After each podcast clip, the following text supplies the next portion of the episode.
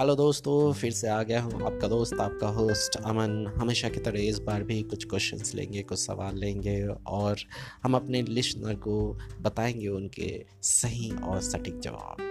मेरे एक लिस्टर ने मुझसे पूछा कि मैं किसी लड़की से बहुत प्यार करता करता हूँ और उससे शादी करना चाहता हूँ, लेकिन हमारे फैमिली वाले एग्री नहीं हैं। मैंने अपने फैमिली वाले को भी बोला और उस लड़की के फैमिली वाले को भी मनाने की बहुत कोशिश की, लेकिन उनके फैमिली वाले नहीं माने।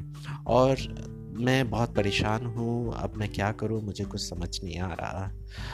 क्या मैं उस लड़की को लेके भाग जाऊँ या फिर वो लड़की वहाँ पे रहना नहीं चाहती है अपने घर वालों के साथ वो चाहती है किसी भी तरीके से मेरे साथ आ जाए और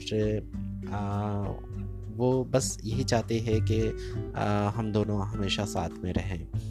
आ, तो आप बताओ मुझे कि मैं किस तरीके से क्या करूँ? मुझे कुछ समझ नहीं आ रहा है मैं क्या डिसीज़न लूँ?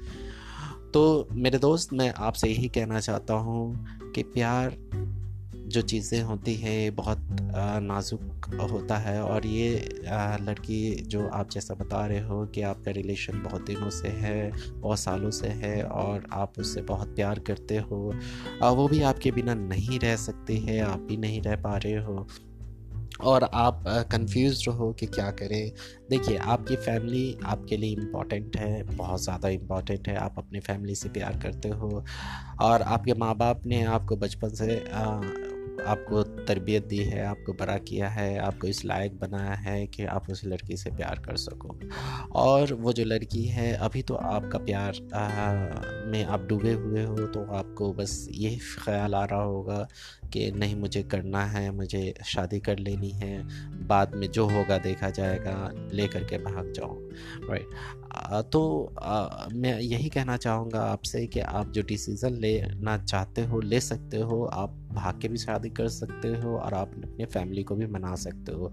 लेकिन ज़्यादा कोशिश ये करनी है कि आप अपने फैमिली वाले को मनाओ आप उनको बोलो उनको एहसास दिलाओ कि आप कितना उनसे मोहब्बत करते हो उसके बिना नहीं रह सकते हो। वो आपके लाइफ में इतना इन्वॉल्व हो चुकी है कि अब दूसरा आप सोच भी नहीं सकते हो उससे अलग भी नहीं हो सकते हो। आप ऐसा करते हो अगर मनाने में कामयाब हो जाते हो तो ठीक है। और उनको ये भी बोलो कि मैं किसी और से शादी नहीं कर सकता हूँ, मैं किसी और के, का हो भी नहीं सकता हूँ, मेरी लाइफ बस उसी के लिए है। और अगर वो नहीं मिलती है तो मैं अपने लाइफ में सक्सेस नहीं पा सकता हूँ, क्योंकि मेरा माइंड डाइवर्ट हो जाएगा। मैं कुछ नहीं कर पाऊँगा, फिर लाइफ में फ्लॉप हो जाऊँगा। आप उनको ये फीलिंग्स दिलाओ उनको, ये समझाने की कोशिश करो। फिर भी वो नहीं समझते हैं तो आप अपने डिसीज़न खुद ले सकते हो, फिर ये गलती आपकी नहीं होगी, यानी ये गलती में शुमार नहीं होगा। आप डिसीज़न ले सकते हो, आप उनसे शादी कर सकते हो। लोग बोलते हैं तो बोलने दो, लेकिन उनको एहसास होगा, उनको फीलिंग्स होगी, क्योंकि जनरली ये देखा जाता है, पहले ऑर्थोडॉक्स फैमिली क्या करती है, अपने बच्चे के ऊपर थोपती है कि तुमको जिससे शादी करने के लिए मैं बोलूँ, उसी से आप तुमको शादी करना है, और मैं जिस, जो लड़की को पसंद करूँ, उसी लड़के से तुम्हें शादी करना होगा। ये ज़बरदस्ती करते हैं। लड़के के साथ भी ज़बरदस्ती होती है और लड़की के साथ भी ज़बरदस्ती होती है। तो माँ बाप को ये चाहिए। मैं अपने लिसनर के माँ बाप से भी यही बोलना चाहूँगा कि आप लोगों को ये चाहिए कि आप अपने बच्चे की खुशी चाहते हो। उसकी खुशी किसमें है, वो आपको जानना होगा। आपका फ़र्ज़ बनता है अपने बच्चों से पूछो कि आप किसी से प्यार करते हो तो फिर मैं उससे आपकी शादी की बात लगाती हूँ, करती हूँ। अगर अगर अगर आपको कोई पसंद नहीं है तो ठीक है, मैं अपनी पसंद से आपकी, तुम्हारी शादी करवा दूँगी।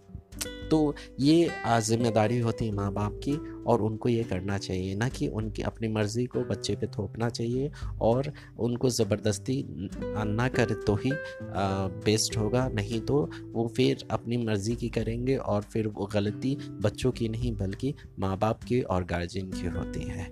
आई होप कि आपको मेरी बातें समझ आई होगी और मैं ये चाहूँगा कि आप अपने माँ बाप को कोशिश करो मनाने की और नहीं मानते हैं तो फिर आप देखो सही रास्ता क्या है। आप जो चीज़ आपको सही समझ आ रहा है, वो डिसीज़न आप ले सकते हो। तो दोस्तों एक बहुत ही खूबसूरत सा नगमा आपके लिए। सुनते हैं stay tuned thank you so much